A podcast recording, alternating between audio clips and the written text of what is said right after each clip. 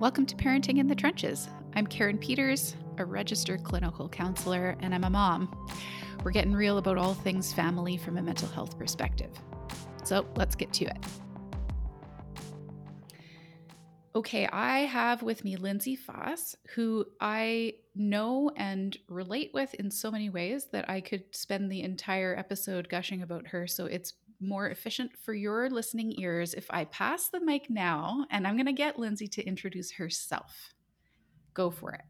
Okay. Well, thanks, Karen. And thanks so much for having me on. Um, as Karen shared, my name is Lindsay Foss. I'm the director of Thrive Life Counseling and Wellness in Fort Langley. Um, I am also a clinical counselor and I work largely uh, doing trauma therapy. I serve a lot of clients who are um, first responders and frontline workers, as well as other professionals. And a lot of the work I do is around helping to navigate um, anchoring back to a life that feels like we're a bit more in control of when we felt like life starts to kind of control us. And so self care is a topic that I do a lot of talking about in my sessions. Um, it's also a piece that I have, you know, crafted and created some additional resources around um, because I find that it's just such a foundational part of how we experience wellness. Yeah, absolutely. It, sometimes I think it feels like a buzzword, so people kind of write it off. Yeah, yeah, self care, and I think we lose the vitality of it and the the just the critical pieces of actually doing it um, because we just kind of say, yeah, you know, it sounds oversimplified in a lot of ways, but it's so important. Yeah, so, for yeah. sure. I get a lot of like eye rolls when I pitch self care to my like, uh, you know, hurly burly construction workery kinds of clients who mm-hmm. um, feel like it's like it's a fluffy thing or it's a soft skill or it's um, these kinds of things. And it's really unfortunate because it really does a disservice to us when we discount the value that it has for us but it's in mm-hmm. part because I think self care has been related to a lot of the like go for a mani pedi kinds of things. Yes. Um, and we've lost what it's actually about. Perfect. Kate, well, you've just led me into my first question because so a couple episodes ago we talked about the difference between commercialized self-care, how it's been hijacked and sold back to us, and the type of self-care that I would call true self-care, the actual thing that happens mm-hmm. for us that grounds us. So, how do you define self-care? And what are the kinds of considerations or questions that we should be exploring when it comes to applying it to work or work life?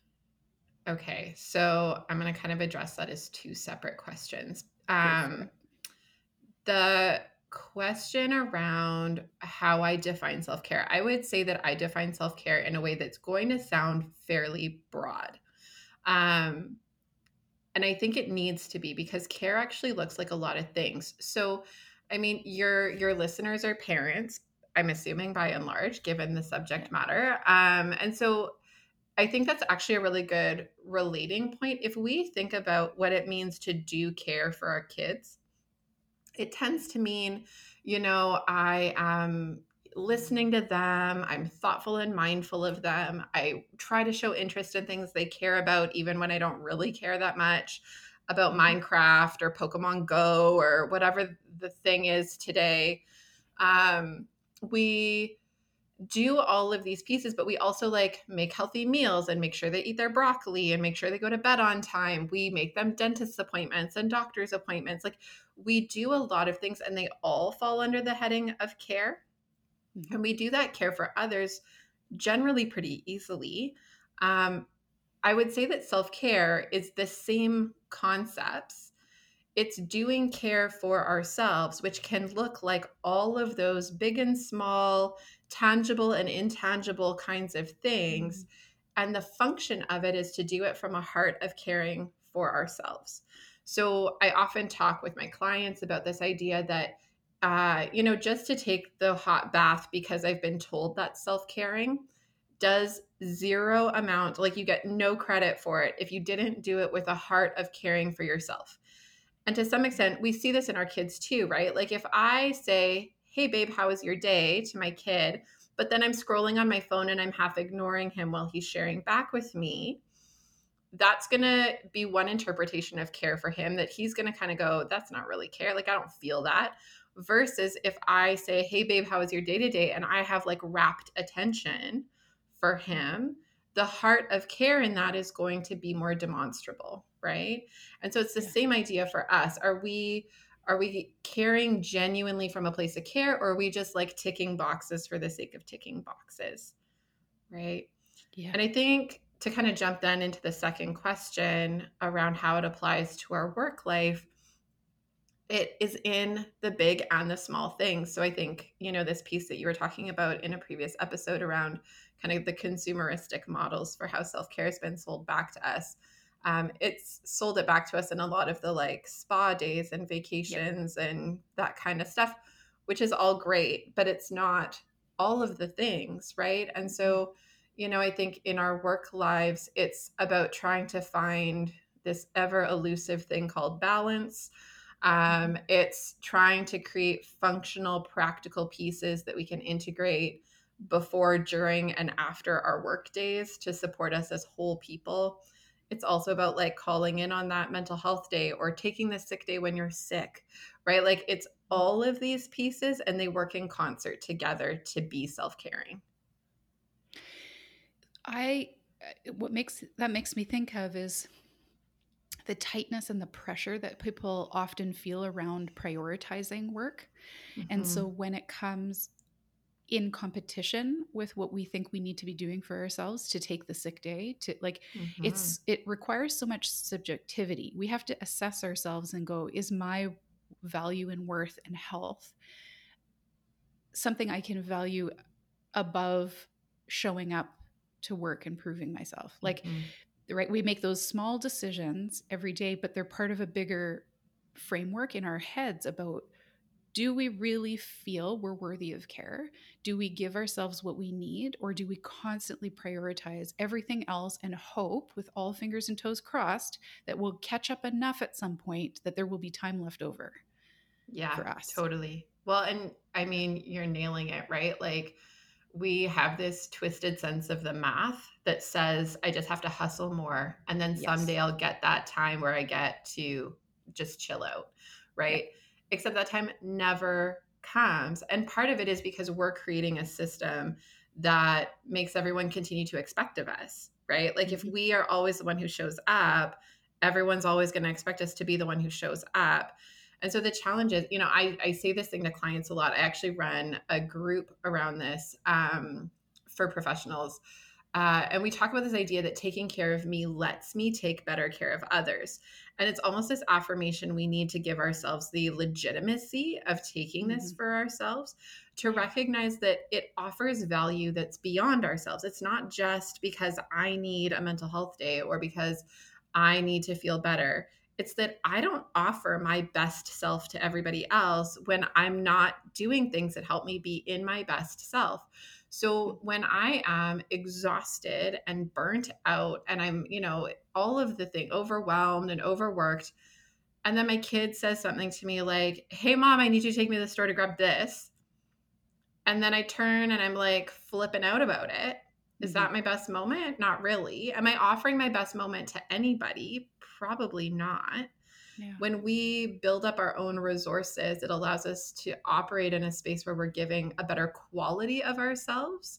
So people may find that they're missing out on some of the quantity of us, but when they get better quality, they don't really care. Exactly. Totally true. Yeah. Totally true.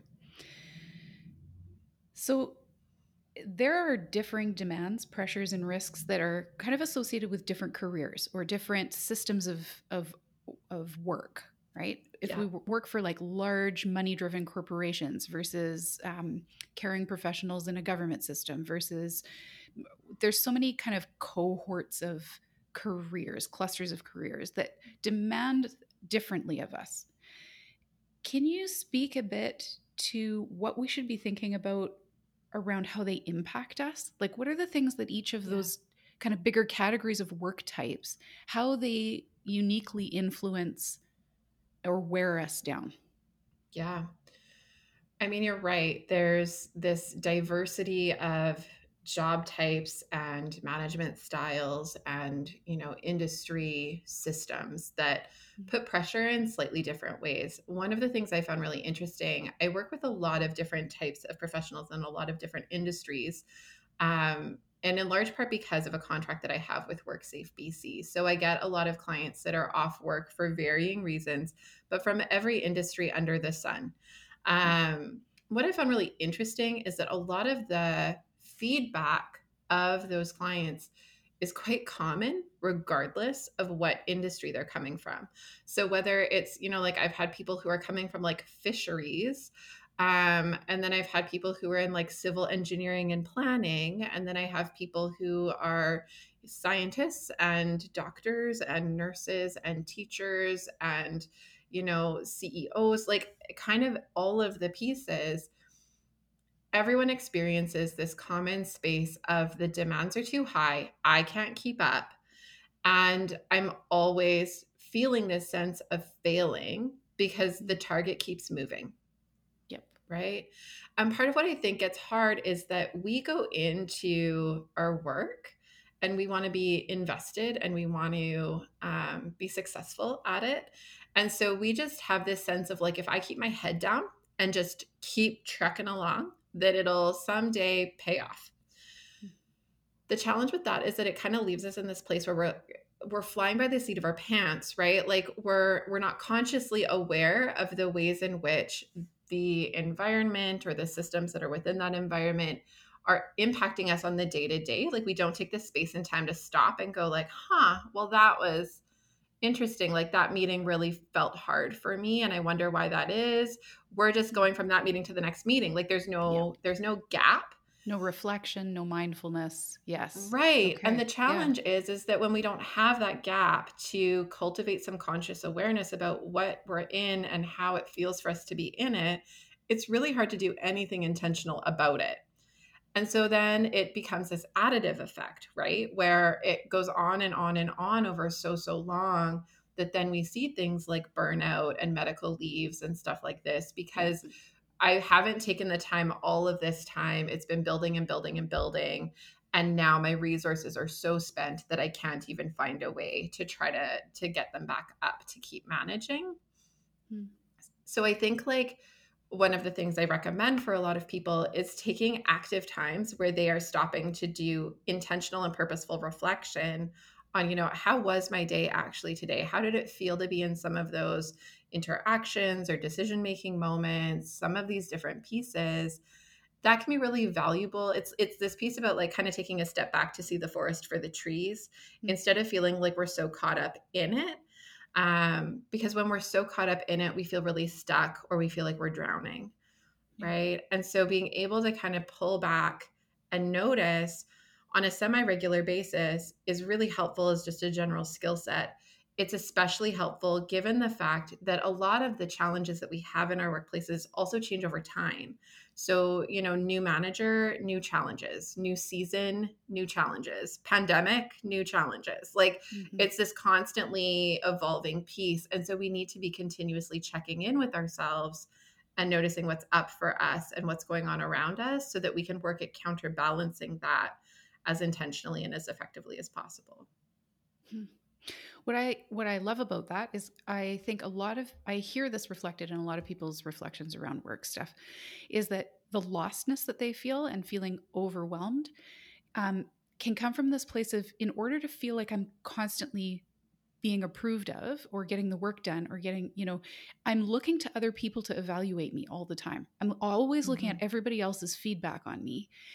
Rarely do we pause to value our own opinion Mm-hmm. Like we're not actually taking a moment to go, how did I perform in that meeting? How do I feel like I did? Did I meet my goal that I set for myself when I walked into that room? Do yeah. how do you know? Um, which over time, I think it just becomes one of one of those habits that we just get used to and we accommodate around, where we just think the only way to feel like we're successful is to get everybody else to say we're successful. And mm-hmm. where's our mm-hmm. voice in that? We've never totally. self evaluated along the way. We've just overvalued everybody else's opinion. So that when you translate into self care, I think that's just such a simple but overlooked way to acknowledge that we have value our thoughts and our goals and our opinions and our you know what we want to grow in has value it's not all about Yeah. what everybody else in the corporation thinks or on our team or yeah what our Mhm. manager thinks they're just people as well right Totally. Yeah. Totally. Yeah.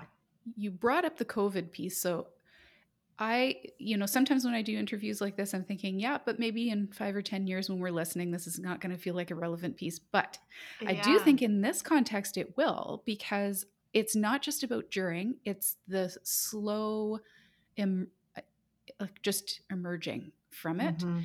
And Yeah. how long this is going to have impacts on us. So many of us pre-COVID had kind of a bit of a system in place that had Mhm. some boundaries around roles. So I would be a parent and then I would go to work and then I would do groceries and then I would they all had a place and Yeah. that was distinct from another. Now we are not flipping hats back and forth, which was in and of itself already a tough challenge to switch gears all the time. But now we're stacking our hats. So now we're walking around with 12 hats at the same time, if you're lucky enough to be walking. Most of us are Mhm. locked in a room in our houses trying to do all the things. So when I think about simultaneous roles and self care, I think about parents who are teaching while working, while going to online meetings, while ordering their groceries online, while rethinking methods of keeping everybody entertained, satisfied, and happy. Yeah. And so I want to hear from you. How do you think that self care had to change in order to accommodate for that shift? Mhm. And how do you see us adapting as the world slowly opens up again? How are we going to do this? I mean, that's a super good jam pack question. Um, and I actually liked how you opened that about how, you know, some of the questions we ask about COVID uh, feel like they have a timeline. That, again, we'll look, listen back to Mhm. these kinds of episodes five years from now and it won't feel relevant anymore. Um, to some extent, I think that some of the conversations that this question might elicit have applications forever and ever because to some extent covid's just been like this really big microscope on a problem that already existed. Hmm. so in terms of how covid changed self-care or has impacted self-care for people um, since the pandemic started i think that for so many people self-care just stopped. Um, it was it felt like the thing we could drop it, there, there were so many other demands that were such high priority. None of those felt negotiable. Self-care feels like the thing that's negotiable. Um, unfortunately that's not covid specific. That is true for most people most of the time anyways. Yeah. they have been able to kind of skirt by without additional pressures that really just forced a, a light to shine on that.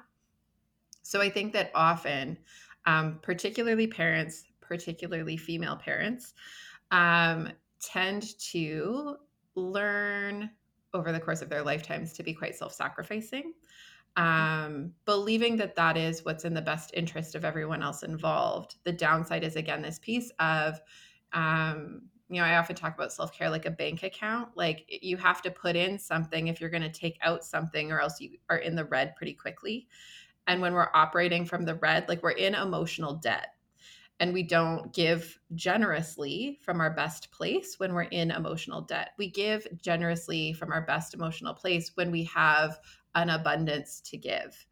And so we have to put something in that account to be able to make good withdrawals and offer that to other people. So I think when COVID hit and self care stopped for many, we hit this kind of double edged sword where the demands were higher and higher and higher um, and all at the same time. While meanwhile, our resources were declining and declining and declining because we're not investing anything into counterbalancing that. And I think that's a huge part of why we're seeing mental health rates skyrocket right now. Yeah. Um, and have been like that's been you know this this gradual uptick throughout the pandemic certainly um, and burnout rates across the board for you know across industries and and uh, people of all kinds um, but especially for parents who are having to wear so many hats right? Like that does look a little bit different than for people who aren't parenting. Um, for those who are still trying to find self-care in the current situation, like for those who are like figuring that out no matter how hard this is, I think it's meant looking really carefully for the small moments rather than the big ones. Mm. Um, the big ones aren't as accessible. Those are the things that got dropped, right? Like restaurants yes. are closed and spas are closed and gyms are yeah. closed and travel is closed. Like all the things that feel limited. And so it's meant getting differently creative and leaning into the small wins around some of that. So whether it's, you know, finding your favorite scent and diffusing that in like every room of your home, or if it is meant taking more hot showers than your hot water tank can keep up with, or, you know, like whatever the like mm-hmm. small pieces are that just kind of keep us moving in a direction. I think we've had to focus more on those. And I think we've had to get a bit differently creative to step out of of what might have been our typical go-to things to figure out some things that are outside of our norm. Mm-hmm. The last part of your question was about opening back up, which yeah. is this thing that I find like equal parts thrilling and terrifying to think about, if I'm mm-hmm. totally honest. Um, as we move toward opening up again, I think it's going to be really important to get curious about what fits for us now because I think we need to acknowledge that this experience has changed us. And what used to fit pre pandemic may not fit exactly the same way. And we may need to do some adapting and accommodating to try to make that fit a little bit different. Um, to some extent, though, that should always be true. Like, we should always be mm. adapting and evaluating our self care. Things that worked for us five years ago probably don't work quite the same yes, way anymore. Totally. It is an evolving process. And again, it kind of harkens back to that conversation we are having a little bit ago about doing check ins, right? Like, how is this going for me at work? That question about how is my self care going for me should be a question that we're asking every once in a while um, to see if it's still doing what it needs to be doing for us. Hmm. One of my self care practices is in I still commute to the office and back. It's not long, it's like good 20 minutes. In that 20 minutes, I I switch gears. So mm-hmm. I still have that as something that I've recognized actually more now than ever that that's a helpful thing for me. It's not just a pain to drive. It's like no, actually that serves a purpose for me. Totally. Emptying my head of one thing, preparing for another. Um, my partner is at home 100% of the time now, working full time. And I was talking to him about what I was listening to on the drive home was CBC and they were saying how large corporations have really gotten creative when mm-hmm. they have valued people's mental health and the change that has happened over COVID. And one of the cool strategies that they shared was one company um, acknowledged the impact that removing commuting had that they mm. didn't have transitional opportunities and their brains were taxed as a result. So yeah. people would log in earlier, log off later, get way more work done so it's masked by this hyper productivity but what happens is is it comes at a personal cost of our yeah. capacity to transition so what this company did was they paid staff to log in at the same time and log out at the same time but they were told they may not do anything work related for the first half hour or the last half hour Hmm. And the demand was, the expectation was that they had to engage in a transitionatory uh, activity. It had to yeah. be something that allowed them to move mentally from one role to another. And I thought that was so such an incredible gift to offer yeah. that is supported by a system of care. And I I just that stood out to me and I thought, yeah, man, I just recognize how important that has been for me and how that's been robbed of a lot of people. Yeah. I love that.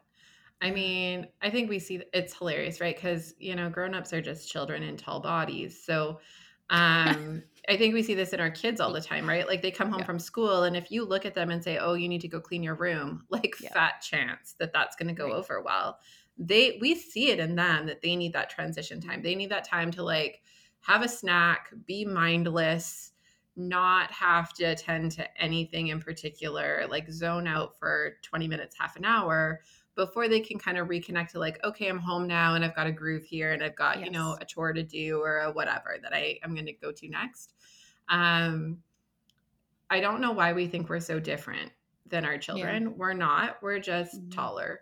So mm-hmm. I think it's helping ourselves recognize like all of those nurturing pieces that we need as kids, we continue to need as grown-ups. They don't vanish. We're not better than that. Um, we're just not. So I I love that. I remember um I used to work at a job where I had to take the ferry across the river every day, and the wait could be anywhere from like 20 minutes to like three hours, depending on the day. Oh, um, and so it's funny because I actually loved, aside from like when it was, you know, 30 degrees outside and you're not allowed to sit with your air conditioning on for yeah. three hours, that wasn't fun. But um, by and large, it was actually really helpful because it was early in my career and I was still learning how to close my day with clients and again i mm-hmm. was i've always served really heavy trauma clients um, so how to close that part of my day before i got home mm-hmm. and i found that that let me like it was lots of time um, and then they put in a bridge and my commute went from on average about an hour and a half coming home to 20 minutes every day Ooh. and it was super funny during that time because my husband worked from home at the time so and we didn't have kids yet, he would greet me like a puppy dog at the door. Like he yeah. was so starved for go. human yeah. attention all day that uh-huh. he's like, "Hey, what's up? What are we gonna do?" Ba-da-da. Like it was so intense. Um, and I would walk in, and I hadn't had enough time to kind of decompress mm. out of the process of all of the things I just done and the demands on my time and my brain and my energy and whatever and we would get into these like heated not awesome interactions and so we just uh, like it took a little bit to figure out that that was the problem and we had this conversation about we need to set some ground rules here that when i come home i need like 20 more minutes. That's really what i need. Um, so you can come up to me you can say hi and give me a hug but then there needs to be like no more words and I'm gonna go to my room and I'm yes, gonna close silence. my eyes and uh-huh. lay in a uh-huh. bed and I'm gonna set a timer and I will come back down in 20 minutes yeah. and you will have my devoted time and attention. Yeah. But I I need that space. And I think that you're right. The pandemic has elicited these new awarenesses because we're in totally different constraints that none of us have been trained for. So we don't know what we're doing and we're making it up as we go along. And I think it's helpful to know that maybe these are some of the pieces that have been bothering us that we didn't necessarily even have language for to mm-hmm. potentially adapt a little bit differently. Totally. It also makes me when you highlight that story makes me think about the power of of clarifying expectations that that's self-care to assert and to say out loud what you need to identify what you need and say it out loud to people totally. who have maybe differing expectations of what they can have of you um, that alone is self-care it's getting yeah. everybody on the same page so that you don't have to have that battling experience every time you come home. You can go, well, they get it now, and I get it, and we just do it, right? And yeah. Eh, and then once that happens, we both get the gain the benefit of that. Yeah, totally. Yeah. Well, and I think that that conversation, even I remember my husband kind of mopey being like, well, but I really need, you know, mm-hmm. human contact. Mm-hmm. Um, and I remember saying something to the effect of, um, I mean, I get that and I want you to have that. Like I I want for you to have that. Yeah. But right now the human contact you're getting is like a grumpy me that is right. not is that the version kind yeah. to you. Yeah. And I don't want like that's not who I want to be to you. Um and if you can give me this 20 minutes, I can be a better version of me for you. And I think that you deserve that. And I feel like I deserve to feel like that's the kind of person I am. Um, and so, with that in mind, it felt very different than me coming home and being like, I just need 20 minutes. Don't talk to me. You know, like to be able to say, you know, it's actually out of a place of, I want to love you better instead of, I just need me time. Um, I mean, effectively, they're the same thing, but communicating that in a way that is a, a, bit easier to hold and feels out of a place of care instead of out of a place of taking me away more. Yeah, yeah, for sure from that personal lens because eh, like I, I wanted to tap into that professional piece. You you hear a ton of stories you work with a lot of people who are trying to navigate this piece of how do i incorporate self-care practically? But i also want to know what it, does it look like for you personally as a mom of two kids who is working full-time and for the most part out of the house? How does what works for you because every parent I talk to fr- gets really frustrated with this concept of self care when it's prescriptive and generalized and spa day ish. Yeah. But when I can say, you know what, actually, what it looked like for me was I didn't let other demands come above the the warmth of my coffee. I let that dictated. Yes. I if it was I warm, it. I was drinking it, and if it's cold, that means that was not self care. I waited mm-hmm. too long and I reheated it eight times in the microwave before I actually let myself drink it. Yeah. What does it look like for you? Okay, so the answer is is that it looks like a lot of things, yeah. and that it's a lot of things that change. Um, okay and I'll share this piece. So there was a time in my life when um, I was fairly new as a counselor. I had recently graduated, um, and I had sustained a really bad back injury. Uh, and I, so I'm, I was facing a lot of the pressures of being a clinician in a nonprofit trauma based setting. I was new and had no idea what I was doing. And so the pressure felt higher um, the ability to be kind of resilient and have coping strategies in place around that felt lower anyway. And then when I had the back injury, I realized very quickly that all of my self care was physical. So all of my self care was anchored in things like going for a run, going for a hike, going for a whatever. Mm-hmm. Um, it was all activity, active activity based. Okay. And suddenly, none of those things were options um, as I was rehabbing this injury. And I was doing that for a couple of years. And so I I for sure felt like a slump there probably was bordering on some clinical depression at one point in time because of just how how much fell out from under me so quickly. Right. Right. And being in a time where again it felt like the demands were really high and I was in that early career hustly phase um where I, I didn't know that I needed to take the time to even uh, kind of re strategize. Mm. So I didn't for way longer than I should have. Um, and so one of the things that came out of that for me, I, there was a couple of resources that I stumbled upon uh, within that timeline that had uh, kind of called me into doing some evaluating of my own self care planning. And one of the pieces that has become a really valuable piece for me and that I share a lot with clients is this idea of creating a really thorough and comprehensive self care plan that shows up for us kind of regardless of the situation. So I had put too many eggs in one basket when I had my self care plan before, it was all in the physical basket. And if I had a gotcha. cold or the flu or a back injury or whatever, it was inaccessible. And I had mm. nothing as a fallback plan. Um, so now my self care planning is really comprehensive and I work to evaluate it fairly regularly in an effort to update it and continue growing it so that it's continuously meeting my needs as my needs adapt and change. Mm-hmm. Um, on a general level, when I talk with clients, and this is what I how I structure this for myself, is I talk about five domains of self care. So there's physical, mental, emotional, relational, and spiritual self care. Um, and within each of those domains, what I try to do and what I support clients in doing is considering that there should be some activities or actions in each of those domains that take more time if I have more time and less time if I have less time, right? Like there could be things that are like a whole weekend, there could be things that are like five minutes. Um, some things could be more expensive, some things need to be less expensive or free. Some things that can be done alone, and other things that can be done with people around, right? Like we don't always get to be child free and partner free to do whatever we want. Um, we need to have options for self care in almost every situation we find ourselves in so that we can grab something no matter what. Right. Right. So I have this conversation with, you know, first responders who are out in cars all day. We talk about like, well, what would it be like if you got a diffuser for the ambulance? Are you allowed to do that? Could that be a thing? Right. Right. right. Or, creative. you know, like, yeah. right. How do we yeah. adapt things that can be easily grabbable throughout our day mm-hmm.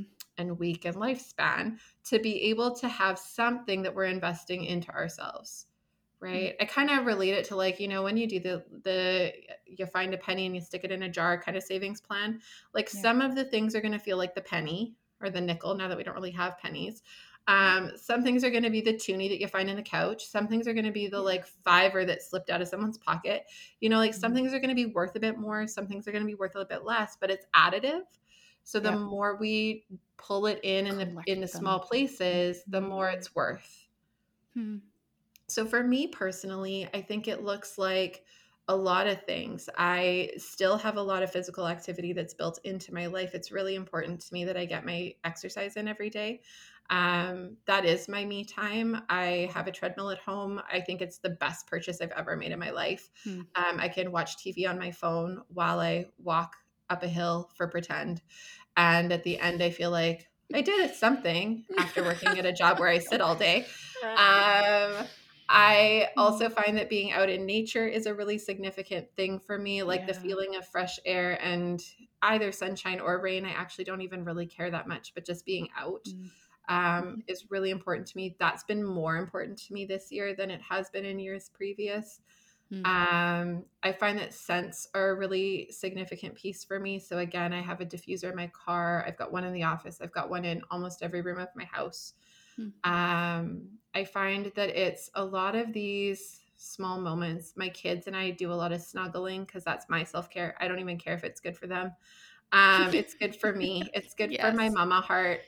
Um, my kids probably feel like super uncomfortable with the amount of eye contact I make with them because it just like fills my heart yeah. to see their eyes. Aww, soaking like, them in. You know, like, you like weirdo mom. I'm away. so weirdo. I mean, I'm for sure that mom who's like cuddling with my seven year old son and saying, I hope you still do this with me when you're 30. Yeah, yeah. You know, yeah. like uh... it's for me, not for you. Maybe it's for both, but for sure it's for me you know but it's like yeah. i i'm like the i'm the lady who's in the grocery store sniffing every bottle of shampoo to find the one that makes me feel that's good you that's it's you. me it's a hundred percent me when you find a bottle of shampoo that's been pre-opened it's my fault i've known um, you for um way longer than i thought then i've I've always wondered who you were. Yeah. Right. It's totally me. Anything that's like coconut scented all day, every day. You know, like it's it's these silly things that are just they're just meaningful, right? Mm-hmm. And and it's, you know, it's wearing colors that make me happy. It's wearing the fuzzy socks that make me comfy. It's, yeah. you know, aesthetically, I love that I get to be in an office that I got to make. And so I've got pictures of my family and things that just help me feel kind of anchored. Um, when I'm feeling kind of the wear of the day a little bit more. It's all of those things. Yeah. Beautiful. It just makes it more accessible for everybody. I think if we exchange our real, true self care stories, because mm-hmm. it gives us permission to think differently about it, and maybe we can then find our own tangibles. We can find our own small ways. We can, I don't think if, I think for for the most part we keep hunting for the thing that gets sold to us through Instagram. And I, I mm. think that that was even prior to social media pieces. I just remember every ad selling that when I was a kid. Yeah. I re- and so uh, just to undo the limitations of that structure in our own brains and let us yeah. think differently about it when we hear how it works for other people i think we can trust that better. And if mm-hmm. we never mm-hmm. hear those stories, I think we just default to what's being sold to us. So thanks for 100%. telling us, for sharing that. Um, and and in the bigger picture, sharing kind of the struggles that we're having in our workplaces, in our transitions, pre-COVID, during COVID, where we might be heading. Um, it's it's been a very valuable conversation. Thank you. I'm glad. Thanks for having me. Thanks for spending time with me today. Remember to check out the show notes for related resources. You can follow me on Facebook and Instagram, or you can also subscribe to my online learning page at my.thrive-life forward slash LRL series, where you'll get updates, extra tools for your toolkit. And if there's a topic that you want me to cover in this podcast, please shoot me a message. I would love to hear from you. Shoulder to shoulder with you, knee deep in this mud, I will see you back here next time.